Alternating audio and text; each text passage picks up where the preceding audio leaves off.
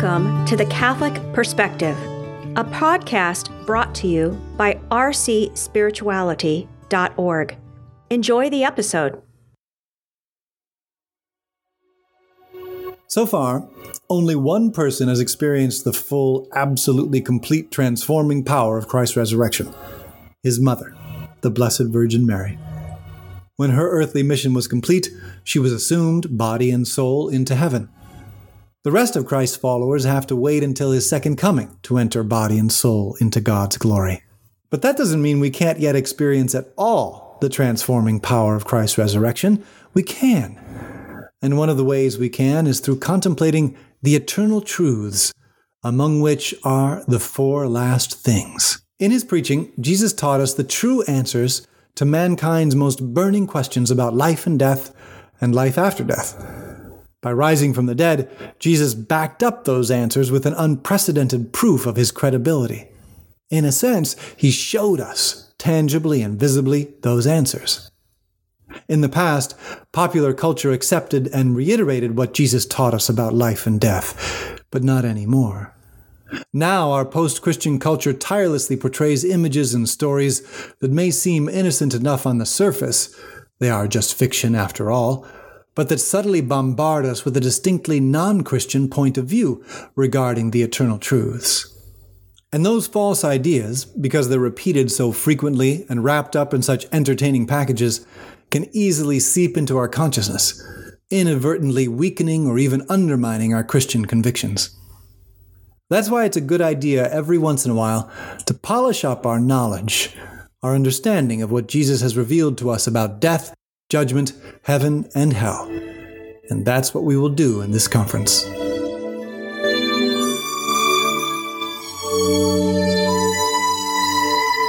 Death, the unavoidable door to eternity.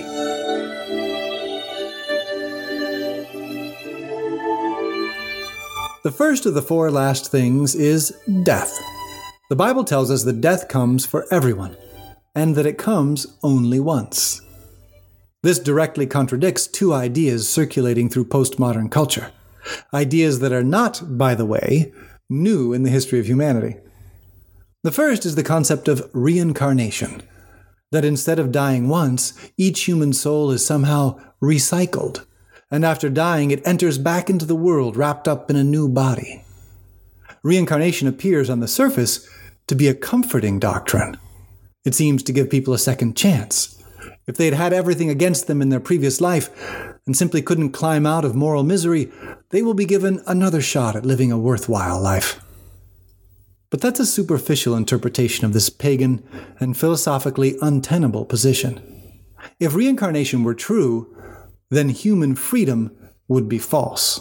Instead of truly being responsible for our own actions, reactions, and decisions, as Jesus teaches that we are, we would just be raw material for some kind of universal force, a force that recycles us however many times is necessary to reabsorb us into the impersonal ground of being. The idea of reincarnation contradicts human dignity. Besides being untrue, it degrades our vision of the human person. But another false idea is out there as well. This is the idea that continued technical progress would eventually enable us to overcome death and live forever. Whether through quantum physics or genetic engineering or nanochemical medical practices, outlying prophets of humanity's self idolization hold up this seductive promise of earthly life without limits. It's a new expression of the most ancient temptation when the serpent in the Garden of Eden promised Adam and Eve that by eating the forbidden fruit they would certainly not die and would be like gods. But such is not the case. In the fallen world, death comes for everyone sooner or later, and it only comes once. As the letter to the Hebrews puts it, just as it is appointed that human beings die once, and after this the judgment, so also Christ, offered once to take away the sins of many, will appear a second time not to take away sin, but to bring salvation to those who eagerly await him.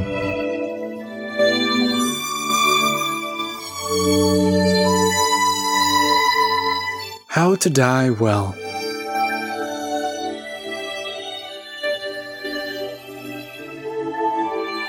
Instead of resisting what God has revealed to us about death, we simply need to accept it and let it shape our lives. Death is one of the few things we can count on in life. It is the definitive end of our earthly journey, the conclusion of our life mission, the beginning of eternity, the last word of the introduction, and the first word of chapter 1. The fact that each of us will die gives weight to how we live, all the more so since we do not know when we will die. Each moment of our life is a chance, then, an opportunity to fulfill, or not to fulfill, the great commandments of loving God with all our heart, soul, mind, and strength, and loving our neighbor as ourselves. Death is the period at the end of the sentence we have been writing our whole life long, the finish line of the race of life. It is the finale the conclusion, the completion. The postmodern tendency to avoid thinking about death is unchristian. The church purposely keeps the crucifix ever before our eyes. One of the most common Catholic prayers, the Hail Mary, reminds us of death every time we pray it. Holy Mary, Mother of God, pray for us sinners now and at the hour of our death. Amen. Although death entered the world because of sin, Christ has redeemed it, bathing it in his grace. The surest way to die well is to live well. And one sure way to live well is to keep in mind that we will die. This doesn't need to be morbid. Rather, to ignore death would be morbid, it would be tragic. To keep death in mind in a healthy way, it is enough to visit the cemetery and put flowers on the graves of our relatives to pray for them. It is enough to live closely the rhythm of the Church's liturgy, which reminds us gently but firmly that this brief life on earth is not all there is. It is enough to minister to the sick and be attentive to the needs and wisdom of our older family members. Then this fundamental reality will duly season our attitudes, relationships, and personal decisions with compassion and with truth. And then, when we find our own death knocking at the door, we will have no regrets, only smiles, both for the beauty we have left behind and for the beauty still in store.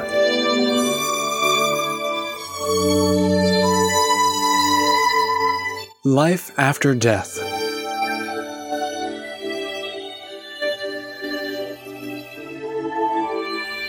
The remaining three last things all have to do with what happens after death.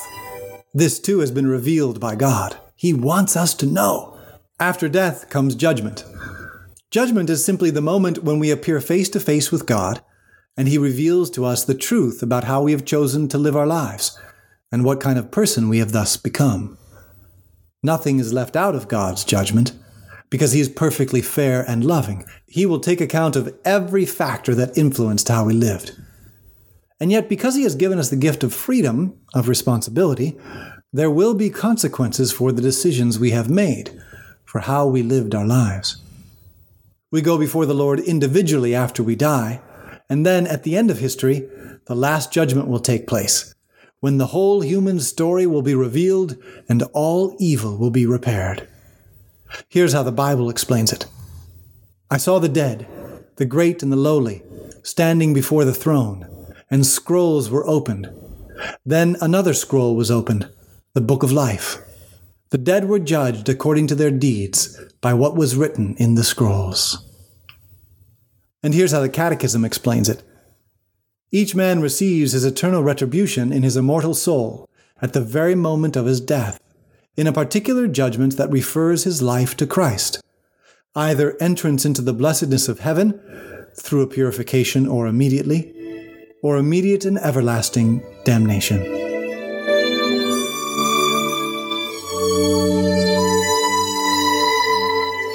Our eternal destiny.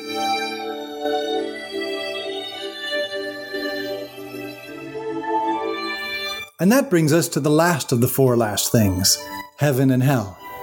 These are perhaps the most misunderstood of all in our secularized culture. Often their existence is simply denied. Sometimes heaven is presented as boring and lackluster. No one would ever really want to go to the heaven depicted by Hollywood. Sometimes hell is presented as the harsh and unfair revenge of a vindictive God, proof that Christianity simply can't be true, because how could a loving God send people into everlasting torment?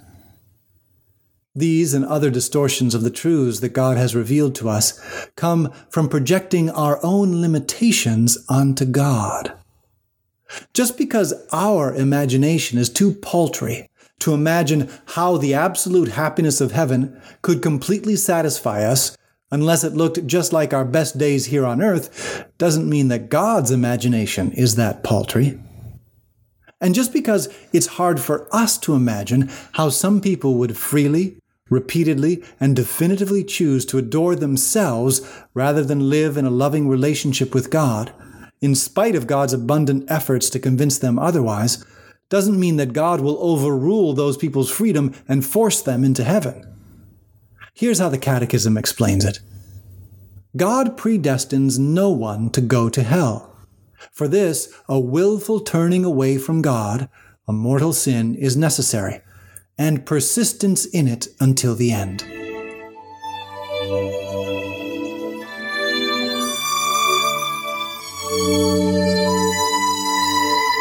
Conclusion A brief stop in purgatory.